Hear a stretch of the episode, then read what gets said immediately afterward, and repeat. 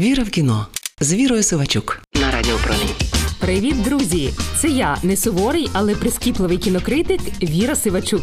Щось він про мене знає, цей Фейсбук, і підкидає всілякі рейтинги головних фільмів 2023-го. Хоча я не просила, чесно, не цього року. Та звичайно, західні видання вже склали чудові добірки світових прем'єр року. А там нові фільми Стівена Спілберга і Крістофера Нолана. А ще купа продовжених екшенів: десятий форсаж, третій вартові галактики, другий, здається, Шазам.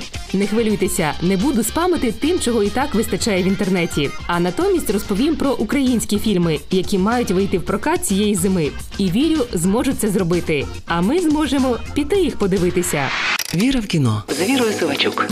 5 січня на екрани вийшла історична драма Олесі Моргунець Ісаєнко Щедрик. Справді, це фільм про найвідомішу у світі щедрівку. Хоча не про те, як вона була написана, а про те, як стала символом світла в темні часи. Події фільму розгортаються в роки Другої світової у Станіславі, сучасний Івано-Франківськ. На зміну совєтам ненадовго приходить нацистський режим. Герої фільму три сім'ї українська, польська та єврейська намагаються вижити самі і врятувати інших. А ще зберегти віру в майбутнє і в перемогу добра, символом яких став Щедрик. Майже як про нас подумаєте ви, і, мабуть, не помилитеся. Здається, зараз ідеальний момент для виходу стрічки. А з іншого боку, костюмована драма та ще й про епоху 40-х. ризикована територія для фільмів із відносно невеликим бюджетом. Із трейлера важко сказати, що і як вдалося авторам Щедрика. Побачимо вже в кіно. А саундтрек до фільму дует Оксани Мухи і гурту Козак Систем справді чіпляє.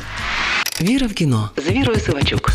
Наприкінці січня нас чекає дуже титулований фільм: гран-прі фестивалю Молодість і п'ять премій кіноколо. Все це про драму Памфір Дмитра Сухолиткого Собчука. Майже антична трагедія в декораціях українських Карпат. Чесно, не пам'ятаю, хто це сказав після показу стрічки на Канському кінофестивалі. Вона розповідає про колишнього контрабандиста на прізвисько Памфір, який хотів зав'язати з криміналом і почати чесне життя, але обставини змусили взятися за старе. Класно, що у фільмі пропрацьоване все: магічна атмосфера, буковинське селище напередодні карнавалу Маланка, досконала картинка, і при цьому не провисає сюжет. І звісно, головний внутрішній конфлікт людина перед важким вибором. Памфір вийде в прокат 26 січня.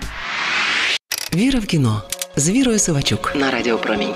І ще один фільм, який я б не проти подивитися у 2023-му. Драма Тараса Томенка Будинок слово нескінчений роман. Стрічка побудована на історіях українських митців, яких знищив радянський режим. Кілька років тому режисер зняв документалку про легендарний харківський будинок літераторів, в якому на початку 30-х років минулого століття отримали квартири головні на той час українські письменники. Як виявилося, не випадково. Всі вони опинилися у пастці. Більшість із них були заарештовані і розстріляні. Знаю, що ви спитаєте, навіщо режисерові ще й ігрова версія? Бо це справді вражає драма і трилер на реальних подіях, які відбуваються в межах одного будинку, із реальними героями лише кілька вигаданих персонажів, зокрема і антагоніста, такого собі Володимира Володимировича, молодого письменника, який легко погодився шпигувати за колегами. Стрічку зробили чорно-білою, щоб вона була ближчою до стилістики того часу. Майже весь реквізит 20-30-х